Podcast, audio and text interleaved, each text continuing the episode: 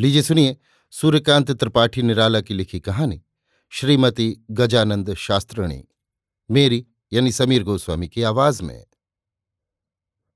श्रीमती गजानंद शास्त्रिणी, श्रीमान पंडित गजानंद शास्त्री की धर्मपत्नी है। श्रीमान शास्त्री जी ने आपके साथ ये चौथी शादी की है, धर्म की रक्षा के लिए। शास्त्रिणी जी के पिता को षोड़शी कन्या के लिए पैंतालीस साल का वर बुरा नहीं लगा, धर्म की रक्षा के लिए। वैद्य का पेशा अख्तियार किए शास्त्री जी ने, युवती पत्नी के आने के साथ शास्त्रिणी का साइन बोर्ड टांगा, धर्म की रक्षा के लिए। शास्त्रिणी जी उतनी ही उम्र में गहन पतिव्रत पर अविराम लेखनी चलाकर चलीं धर्म की रक्षा के लिए। मुझे ये कहानी लिखनी पड़ रही है, धर्म की रक्षा के लिए। इससे सिद्ध है, धर्म बहुत ही व्यापक है। सूक्ष्म दृष्टि से देखने वालों का कहना है कि नश्वर संसार का कोई काम धर्म के दायरे से बाहर नहीं। संतान पैदा होने के पहले से मृत्यु के बाद पिंडदान तक जीवन के समस्त भविष्य, वर्तमान और भूत को व्याप्त कर धर्म ही धर्म है। जितने देवता हैं, चूँकि देवता है, इसलिए धर्मात्मा है। मदन को भी देवता कहा है। ये जवानी के देवता हैं। जवानी जीवन भर का शुभ मुहूर्त है। सबसे पुष्ट, कर्मठ और तेजस्वी देवता मदन, जो भस्म होकर नहीं मरे। लिहाजा, ये काल और काल के देवता सबसे ज़्यादा सम्मान्य फलतः क्रियाएँ भी सबसे अधिक महत्वपूर्ण, धार्मिकता लिए हुए।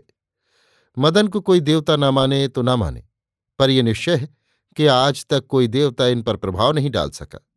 किसी धर्म शास्त्र या अनुशासन को ये मानकर नहीं चले, बल्कि धर्म शास्त्र और अनुशासन के मानने वालों ने ही इनकी अनुवर्तिता की है। यौवन को भी कोई कितना निंद कहे। चाहते सब हैं। वृद्ध, सर्वस्व भी स्वाहा कर, चिन्ह तक लोगों को प्रिय है। खिजाब की कितनी खपत है। धातु पुष्टि की दवा सबसे ज़्यादा बिकती है। साबुन, scent, powder, cream, Hazeline, Vaseline, तेल, फुलेल के लाखों कारखाने हैं और इस दरिद्र देश में। जब न थे, तब राम जी और सीता जी उबटन लगाते थे। नाम और प्रसिद्धि कितनी है, संसार की सिनेमा स्टारों को देखाइए। किसी शहर में गिनिए कितने सिनेमा हाउस हैं? भीड़ भी कितनी? आवारागर्द मवेशी काइंज हाउस में इतने न मिलेंगे। देखिए, हिंदू, मुसलमान, सिख, पारसी, जैन, बौद्ध, क्रिस्तान सभी साफा टोपी, पगड़ी, कैप, हैट और पाग से लेकर नंगा सिर घुटन्ना तक। अद्वैतवादी, विशिष्टताद्वैतवादी, द्वैतवादी, द्वैताद्वैतवादी, शुद्धाद्वैतवादी, साम्राज्यवादी, आतंकवादी, समाजवादी, काजी, नाजी, सूफी से लेकर छायावादी तक। खड़े बेणे, सीधे टेढ़े, सब तरह के तिलक त्रिपुंड, बुरखे वाली, घूंघट वाली, पूरे और आधे और चौथाई बाल वाली, खुली और मुदी चश्मे वाली आँखें तक देख रही हैं। अर्थात संसार के जितने धर्मात्मा हैं, सभी यौवन से प्यार करते हैं। इसलिए उसके कार्य को भी धर्म कहना पड़ता है। किसी के ना कहने, ना मानने से वो अधर्म नहीं होता। अस्तु इस यौवन के धर्म की ओर शास्त्रिणी जी का धावा हुआ, जब वो पंद्रह साल की थी, अविवाहिता। ये आवश्यक था, इसलिए पाप नहीं। मैं इसे आवश्यकता अनुसार ही लिखूँगा। जो लोग विशेष रूप से समझना चाहते हो, वे जितने दिन तक पढ़ सके, काम विज्ञान का अध्ययन कर लें। इस शास्त्र पर जितनी पुस्तकें हैं, पूरे अध्ययन के लिए पूरा मनुष्य जीवन थोड़ा है। हिंदी में अनेक पुस्तकें इस पर प्रकाशित हैं, बल्कि प्रकाशन को सफल बनाने के लिए इस विषय की पुस्तकें आधार मानी गई हैं। इससे लोगों को मालूम होगा कि ये धर्म किस अवस्था से किस अवस्था तक किस किस रूप में रहता है। शास्त्रिणी जी के पिता जिला बनारस के रहने वाले हैं। देहात के पयासी सरयुपारी ब्राह्मण। मध्यमा तक संस्कृत पढ़े। घर के साधारण जमींदार। इसलिए आचार्य भी विद्वता का लोहा मानते हैं। गाँव में एक बाग कलमी लंगड़े का है। हर साल भारत सम्राट को आम भेजने का इरादा करते हैं। जब से वायुयान कंपनी चली, पर नीचे से ऊपर को देख कर ही रह जाते हैं, सांस छोड़कर। ज़िले के अंग्रेज़ हाकिमों को आम पहुँचाने की पितामह के समय से प्रथा है। ये भी सनातन धर्मानुयायी है। नाम पंडित रामखेलावन है। रामखेलावन जी के जीवन में एक सुधार मिलता है। अपनी कन्या का, जिन्हें हम शास्त्रिणी जी लिखते हैं, नाम उन्होंने सुपर्णा रखा था। गाँव की जीभ में इसका ये रूप नहीं रह सका। प्रोग्रेसिव राइटर्स की साहित्यिकता की तरह पन्ना बन गया। इस सुधार के लिए हम पंडित रामखेलावन जी को धन्यवाद देते हैं। पंडित जी, समय काटने के विचार से आप ही कन्या को शिक्षा देते थे। फलस्वरूप, कन्या भी उनके साथ समय काटती गई और पंद्रह साल की अवस्था तक सारस्वत में हिलती रही। फिर भी गाँव की वधु वनिताओं पर उसकी विद्वता का पूरा प्रभाव पड़ा। दूसरों पर प्रभाव डालने का उसका जमींदारी स्वभाव था। फिर संस्कृत पढ़ी, लोग मानने लगे। गति में चापल्य उसकी प्रतिभा का सबसे बड़ा लक्षण था। उन दिनों छायावाद का बोलबाला था, खास तौर से इलाहाबाद में। लड़के पंत के नाम की माला जपते थे, ध्यान लगाए। कितनी लड़ाइयाँ लड़ी प्रसाद, पंत और माखनलाल के विवेचन में। भगवती चरण बायरन से आगे हैं। पीछे रामकुमार, कितनी ताकत से सामने आते हुए। महादेवी कितना खींचती हैं। मोहन उसी गाँव का, इलाहाबाद विश्वविद्यालय में, बीए पहले साल में पढ़ता था। ये रंग उस पर भी चढ़ा और दूसरों से अधिक। उसे पंत की प्रकृति प्रिय थी और इस प्रियता से जैसे पंत में बदल जाना चाहता था। संकोच, लज्जा, मार्जित मधुर उच्चारण, निर्भीक नम्रता, शिष्ट आलाप, सजधज उसी तरह। रचनाओं से रच गया। साधना करते सधी रचना करने लगा। पर सम्मेलन शरीफ अब तक नहीं गया। पिता हाईकोर्ट में क्लर्क थे। गर्मी की छुट्टियों में गाँव आया हुआ है। सुपर्णा से परिचय है, जैसे पर्ण और सुमन का। सुमन पर्ण के ऊपर है, सुपर्णा नहीं समझी। जमींदार की लड़की, जिस तरह वहाँ की समस्त डालों के ऊपर अपने को समझती थी, उसके लिए भी समझी। ज्यो ज्यो समय की हवा से हिलती थी, सुमन की रेणु से रंग जाती थी। समझती थी, वो उसी का रंग है। मोहन शिष्ट था, पर अपना आसन न छोड़ता था। सुपर्णा एक दिन बाग में थी। मोहन लौटा हुआ घर आ रहा था।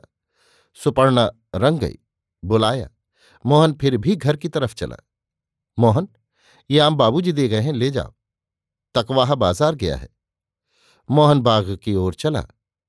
नज़दीक गया तो सुपर्णा हंसने लगी। कैसा धोखा देकर बुलाया है? आम बाबूजी ने तुम्हारे यहाँ कभी और भी भिजवाए हैं? मोहन लजाकर हंसने लगा। लेकिन तुम्हारे लिए कुछ आम चुनकर मैंने रखे हैं। चलो। मोहन ने एक बार संयत दृष्टि से उसे देखा। सुपर्णा साथ लिए बीच बाघ की तरफ़ चली। मैंने तुम्हें आते देखा था। तुमसे मिलने को छिपकर चली आई। तकवाही को सौदा लेने दूसरे गाँव बाज़ार भेज दिया है। याद है मोहन? क्या? मेरी गुइयों ने तुम्हारे साथ खेल में? वो तो खेल था। नहीं, वो सही था। मैं अब भी तुम्हें वही समझती हूँ। लेकिन तुम पयासी हो। शादी तुम्हारे पिता को मंजूर न होगी। तो तुम मुझे कहीं ले चलो, मैं तुमसे कहने आई हूँ। दूसरे से ब्याह करना मैं नहीं चाहती। मोहन की सुंदरता गाँव में रहने वाली सुपर्णा ने दूसरे युवक में नहीं देखी। उसका आकर्षण उसकी माँ को मालूम हो चुका था। उसका मोहन के घर जाना बंद था। आज पूरी शक्ति लड़ाकर, मौका देखकर मोहन से मिलने आई है। मोहन खिंचा। उसे यहाँ वो प्रेम न दिखा, वो जिसका भक्त था। कहा? लेकिन मैं कहाँ ले चलूँ? जहाँ रहते हो? वहाँ तो पिताजी हैं। तो और कहीं? खाएँगे क्या? खाना पड़ता है, ये सुपर्णा को याद न था। मोहन से लिपटी जा रही थी। इसी समय तकवाहा बाज़ार से आ गया। देर का गया था। देखकर सचेत करने के लिए आवाज़ दी। सुपर्णा घबराई। मोहन खड़ा हो गया। तकवाहा बागा सौदा देकर मोहन को जमींदार की ही दृष्टि से घूरता रहा। मतलब समझकर मोहन धीरे धीरे बाग से बाहर निकला और घर की ओर चला। तकवाहा धार्मिक था, जैसा देखा था। पंडित रामखेला वंजी से व्याख्या समेत कहा, साथ ही इतना उपदेश भी दिया कि मालिक, पानी की भरी खाल है, कब क्या हो जाए? बिटिया रानी का जल्द ब्याह कर देना चाहिए। पंडित रामखेलावन जी भी धार्मिक थे। धर्म की सूक्ष्मतम दृष्टि से देखने लगे तो मालूम पड़ा कि सुपर्णा के गर्भ है। नौ दस महीने में लड़का होगा। फिर इस महीने लगन है, ब्याह हो जाना चाहिए। जल्दी में बनारस चले। पंडित गजानंद शास्त्री बनारस के वैद्य हैं। वैद्य की साधारण चलती है, बड़े दांव पैच करते हैं तब, पर आशा बहुत बढ़ी चढ़ी है। सदा बड़े बड़े आदमियों की तारीफ़ करते हैं, और ऐसे स्वर से, जैसे उन्हीं में से एक हो। वैद्य की चले इस अभिप्राय से शाम को रामायण पढ़ते पढ़वाते हैं, तुलसीकृत। अर्थ स्वयं कहते हैं। गोस्वामी जी के साहित्य का उनसे बड़ा जानकार, विशेषकर रामायण का, भारतवर्ष में नहीं, ये श्रद्धापूर्वक मानते हैं। सुनने वाले ज़्यादातर विद्यार्थी हैं, जो भरसक गुरु के यहाँ भोजन करके विद्याध्ययन करने काशी आते हैं। कुछ साधारण जन हैं, जिन्हें असमय पर मुफ़्त दवा की ज़रूरत पड़ती है। दो चार ऐसे भी आदमी जो काम तो साधारण करते हैं, पर असाधारण आदमियों में गप लड़ाने के आदि हैं। मज़े की महफिल लगती है। कुछ महीने हुए, शास्त्री जी की तीसरी पत्नी का अस्चिकित्सा के कारण देहांत हो गया है। बड़े आदमी की तलाश में मिलने वाले अपने मित्रों से शास्त्री जी बिना पत्नी वाली अड़चनों का बयान करते हैं और उतनी बड़ी गृहस्थी आठा बाठा जाती है, इसके लिए विलाप। सुपात्र सरयुपारी ब्राह्मण है, मामखोर सुकुल। पंडित रामखिलावन जी बनारस में एक ऐसे मित्र के यहाँ आकर ठहरे, जो वैद्य जी के पूर्वोक्त प्रकार के मित्र हैं। रामखेलावन जी लड़की के ब्याह के लिए आए हुए हैं, सुनकर मित्र ने उन्हें ऊपर ही लिया और शास्त्री जी की तारीफ़ करते हुए कहा, ऐसा सुपात्र बनारस शहर में न मिलेगा। शास्त्री जी की तीसरी पत्नी अभी गुजरी हैं, फिर भी उम्र अभी अधिक नहीं, जवान है। शास्त्री, वैद्य, सुपात्र और उम्र भी अधिक नहीं सुनकर पंडित रामखेलावन जी ने मन ही मन बाबा विश्वनाथ को दंडवत की और बाबा विश्वनाथ ने हिंदू धर्म के लिए क्या क्या किया है, इसका उन्हें स्मरण दिलाया। वो भक्तवत्सल आशुतोष हैं। ये यहीं से विदित हो रहा है। मर्यादा की रक्षा के लिए अपनी पुरी में पहले से वर लिए बैठे हैं। आने के साथ मिला दिया। अब ये बंधान न उखड़े, इसकी बाबा विश्वनाथ को याद दिलाई। पंडित रामखेलावन जी के मित्र पंडित गजानंद शास्त्री के यहाँ उन्हें लेकर चले। जमींदार पर एक धाक जमाने की सोची। कहा, लेकिन बड़े आदमी हैं, कुछ लेन देन वाली पहले से कह दीजिए। आखिर उनकी बराबरी के लिए कहना ही पड़ेगा कि जमींदार हैं। जैसा आप कहें। कुल मिलाकर तीन हज़ार तो दीजिए, नहीं तो अच्छा ना लगेगा। इतना तो बहुत है। ढाई हज़ार? इतने से कम में ना होगा। ये दहेज की बात नहीं, बनाव की बात है। अच्छा इतना कर दिया जाएगा। लेकिन विवाह इसी लगन में हो जाना चाहिए। मित्र चौंका, संदेह मिटाने के लिए कहा, भाई, इस साल तो नहीं हो सकता। पंडित राम खेलावन जी घबराकर बोले, आप जानते ही हैं, ग्यारह साल के बाद लड़की जितनी ही पिता के यहाँ रहती है, पिता पर पाप चढ़ता है। पंद्रह साल की है, सुंदर जोड़ी है, लड़की अपने घर जाए, चिंता कटे, जमाना दूसरा है। मित्र को आशा बंधी, सहानुभूतिपूर्वक बोले, बड़ा ज़ोर लगाना पड़ेगा। अगले साल हो तो बुरा तो नहीं। पंडित राम खिलावन जी चलते हुए रुककर बोले, अब इतना सहारा दिया है तो खेवा पार ही कर दीजिए। बड़े आदमी ठहरे, कोई हमसे भी अच्छा तब तक आ जाएगा। मित्र को मजबूती हुई। बोले, उनकी स्त्री का देहांत हुआ है, अभी साल भी पूरा नहीं हुआ।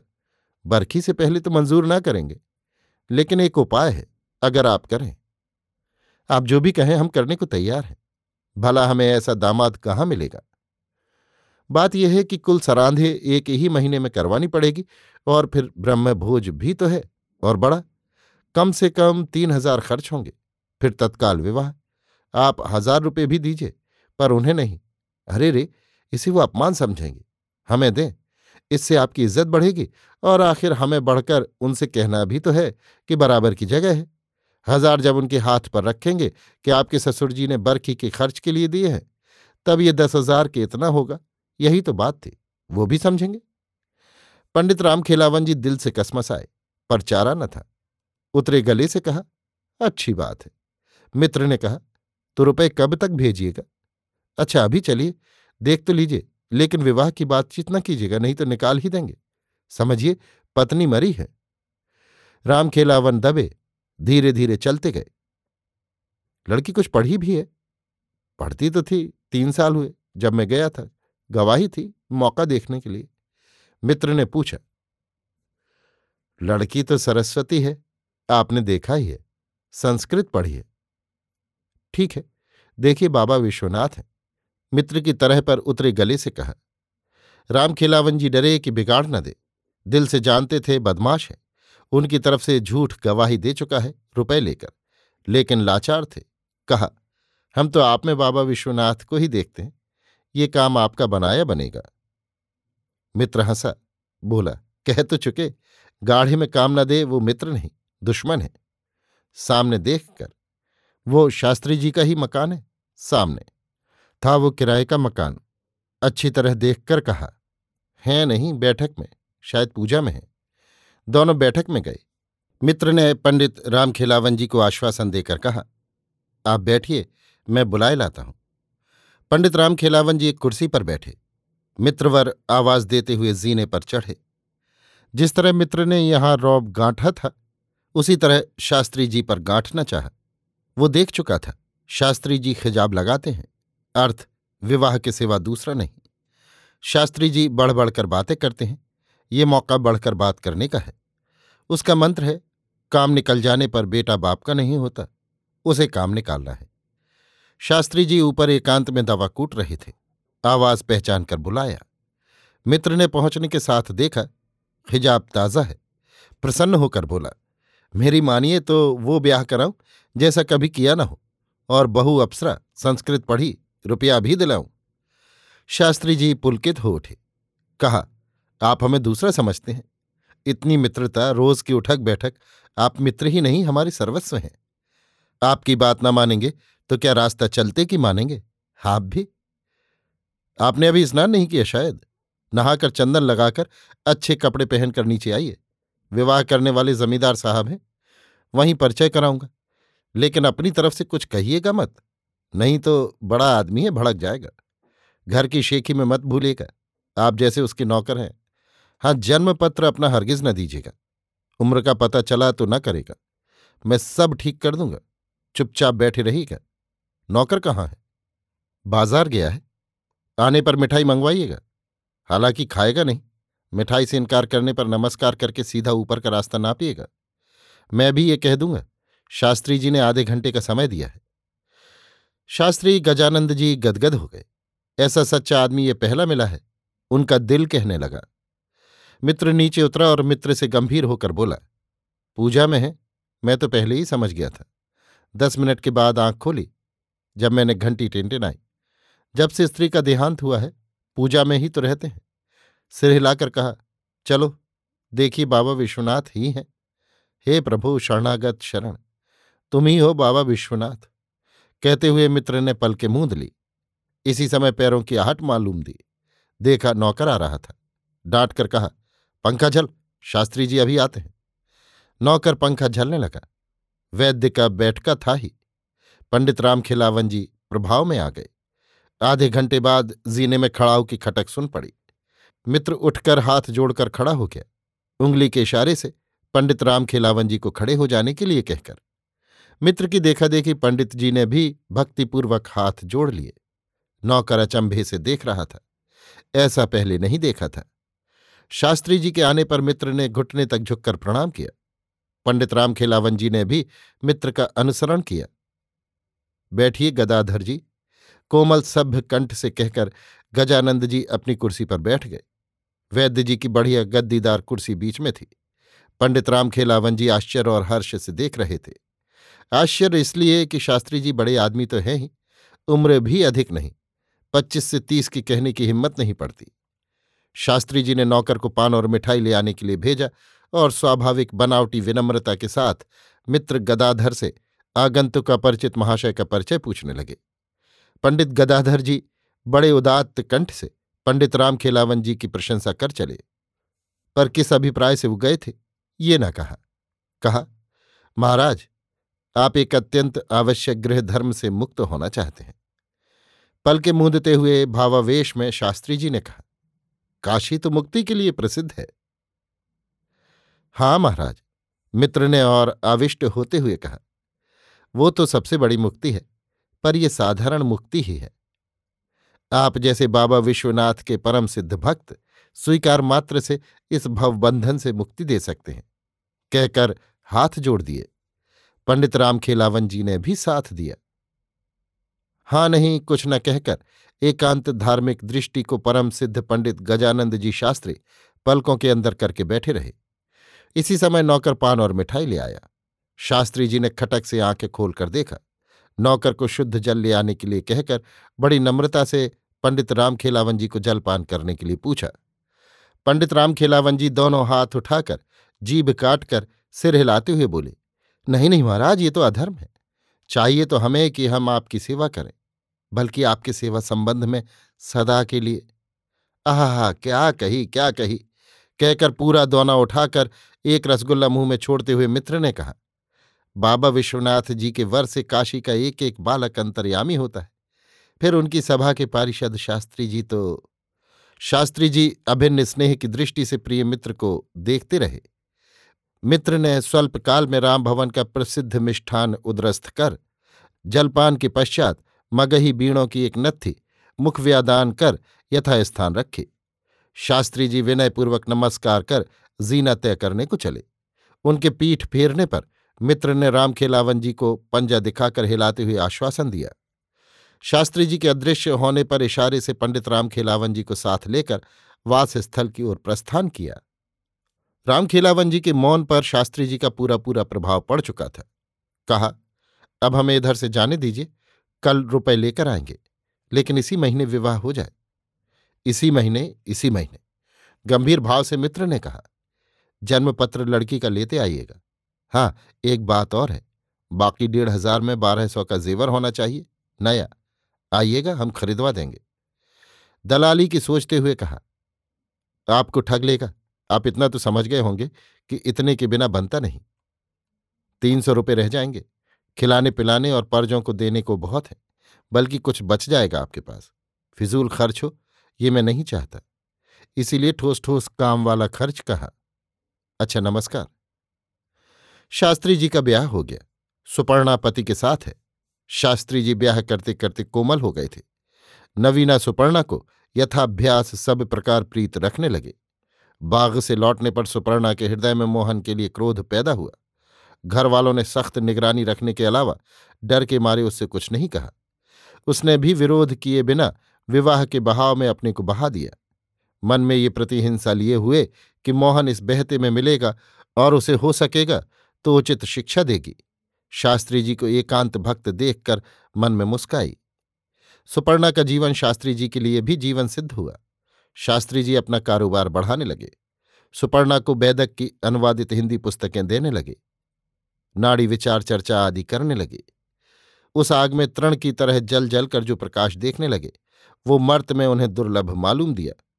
एक दिन श्रीमती गजानंद शास्त्रिणी जी के नाम से स्त्रियों के लिए बिना फ़ीस वाला रोग परीक्षणालय खोल दिया। इस विचार से कि दवा के दाम मिलेंगे, फिर प्रसिद्धि होने पर फ़ीस भी मिलेगी। लेकिन ध्यान से सुपर्णा के पढ़ने का कारण कुछ और है। शास्त्री जी अपनी मेज की सजावट तथा प्रतीक्षा करते रोगियों के समय काटने के विचार से तारा के ग्राहक थे।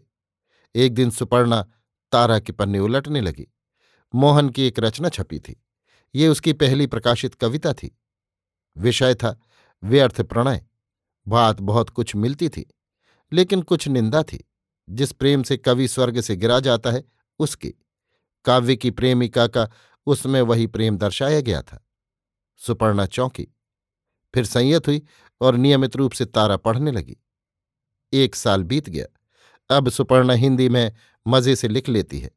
मोहन से उसका हाड़ हाड़ जल रहा था। एक दिन उसने पतिव्रत्य पर एक लेख लिखा। आजकल के छायावाद के संबंध में भी पढ़ चुकी थी और बहुत कुछ अपने पति से सुन चुकी थी। काशी हिंदी के सभी वादों की भूमि है, प्रसाद काशी के ही हैं। उनके युवक पाठक शिष्य अनेक शास्त्रियों को बना चुके हैं। पंडित गजानंद शास्त्री गंगा नहाते समय कई बार तर्क कर चुके हैं। उत्तर भी भिन्न मुनि के भिन्न मत की तरह अनेक मिल चुके हैं। एक दिन शास्त्री जी के पूछने पर एक ने कहा, छायावाद का अर्थ है शिष्टतावाद। छायावादी का अर्थ है सुंदर, साफ़ वस्त्र और शिष्ट भाषा धारण करने वाला। जो छायावादी है, वो सुवेश और मधुरभाषी है।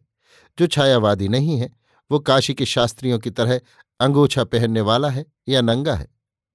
दूसरे दिन दो थे, नहा रहे थे, शास्त्री जी भी नहा रहे थे। छायावाद क्या है? शास्त्री जी ने पूछा। उन्होंने शास्त्री जी को गंगा में गहरे ले जाकर डुबाना शुरू किया। जब कई कुल्ले पानी पी गए, तब छोड़ा। शिथिल होकर शास्त्री जी किनारे आए। तब लड़कों ने कहा, यही है छायावाद। फलतः शास्त्री जी छायावाद और छायावादी से मौलिक घृणा करने लगे थे और जिज्ञासु, षोड़शी प्रिया को समझाते रहे कि छायावाद वो है जिसमें कला के साथ व्यभिचार किया जाता है तरह तरह से। आइडिया के रूप में सुपर्णा जैसी ओजस्विनी लेखिका के लिए इतना बहुत था। आदि से अंत तक उसके लेख में प्राचीन पतिव्रत धर्म और नवीन छायावादी व्याभिचार प्रचारक के कंठ से बोल रहा था। शास्त्री जी ने कई बार पढ़ा और पत्नी को सती समझकर मन ही मन प्रसन्न हुए। वो लेख संपादक जी के पास भेजा गया। संपादक जी लेखिका मात्र को प्रोत्साहित करते हैं, ताकि हिंदी की मरुभूमि सरस होकर आबाद हो। इसलिए लेख या कविता के साथ चित्र भी छापते हैं। शास्त्रिणी जी को लिखा। प्रसिद्धि के विचार से शास्त्री जी ने एक अच्छा सा चित्र उतरवा कर भेज दिया। शास्त्रिणी जी का दिल बढ़ गया, साथ उपदेश देने वाली प्रवृत्ति भी। इसी समय देश में आंदोलन शुरू हुआ। पिकेटिंग के लिए देवियों की आवश्यकता हुई, पुरुषों का साथ देने के लिए भी। शास्त्रिणी जी की मार्फत शास्त्री जी का व्यवसाय अब तक भी न चमका था। शास्त्री जी ने पिकेटिंग में जाने की आज्ञा दे दी। इसी समय महात्मा जी बनारस होते हुए कहीं जा रहे थे। कुछ घंटों के लिए उतरे। शास्त्री जी की सलाह से एक जेवर बेचकर शास्त्रिणी जी ने दो सौ रुपये की थैली उन्हें भेंट की। तन, मन और धन से देश के लिए हुई इस सेवा का साधारण जनता पर असाधारण प्रभाव पड़ा। सब धन्य धन्य कहने लगे। शास्त्रिणी जी पूरी तत्परता से पिकेटिंग करती रहीं।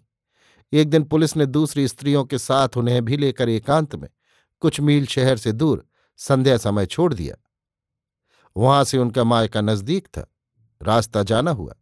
लड़कपन में वहाँ तक वो खेलने जाती थी। पैदल मायके चली गई।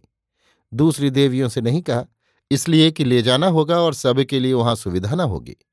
प्रातःकाल देवियों की गिनती में ये एक घटी। संवाद पत्रों ने हल्ला मचाया। ये तीन दिन बाद विश्राम लेकर मायके से लौटी और शोक संतप्त पतिदेव को और उच्छृंखल रूप से बड़बड़ाते हुए संवाद पत्रों को शांत किया। प्रतिवाद लिखा कि संपादकों को इस प्रकार अधीर नहीं होना चाहिए। आंदोलन के बाद इनकी प्रैक्टिस चमक गई। बड़ी बड़ी देवियाँ आने लगीं, बुलावा भी होने लगा, चिकित्सा के साथ लेख लिखना भी जारी रहा। ये बिल्कुल समय के साथ थी। एक बार लिखा, देश को छायावाद से जितना नुकसान पहुँचा है, उतना गुलामी से नहीं। इनके विचारों का आदर नीम राजनीतिज्ञों में क्रमशः ज़ोर पकड़ता गया। प्रोग्रेसिव राइटर्स ने भी बधाइयाँ दी और इनकी हिंदी को आदर्श मानकर अपनी सभा में सम्मिलित होने के लिए पूछा, अस्तु शास्त्रिणी जी दिन पर दिन उन्नति करती गई। इस समय नया चुनाव शुरू हुआ। राष्ट्रपति ने कांग्रेस को वोट देने के लिए आवाज़ उठाई। हर ज़िले से कांग्रेस उम्मीदवार खड़े हुए। देवियाँ भी। वे मर्दों के बराबर हैं। शास्त्रिणी जी भी जौनपुर से खड़ी होकर सफल हुई। अब उनके सम्मान की सीमा न रही। एमएलए हैं। कौशल में उनके निबंध प्रकाशित होते थे। लखनऊ आने पर कौशल के प्रधान संपादक एक दिन उनसे मिले और कौशल कार्यालय पधारने के लिए प्रार्थना की। शास्त्रिणी जी ने गर्वित स्वीकारोक्ति दी। कौशल कार्यालय सजाया गया। शास्त्रणीय जी पधारी। मोहन एम होकर यहाँ सहकारी है, लेकिन लिखने में हिंदी में अकेला। शास्त्रिणी जी ने देखा। मोहन ने उठकर नमस्कार किया। आप यहाँ? शास्त्रिणी जी ने प्रश्न किया। जी हाँ। मोहन ने नम्रता से उत्तर दिया। यहाँ सहायक हो। शास्त्रिणी जी उद्दत भाव से हँसी। उपदेश के स्वर में बोली, आप गलत रास्ते पर थे। अभी आप सुन रहे थे? सूर्यकांत त्रिपाठी निराला की लिखी कहानी, श्रीमती गजानंद शास्त्रणी, मेरी यानी समीर गोस्वामी की आवाज़ में।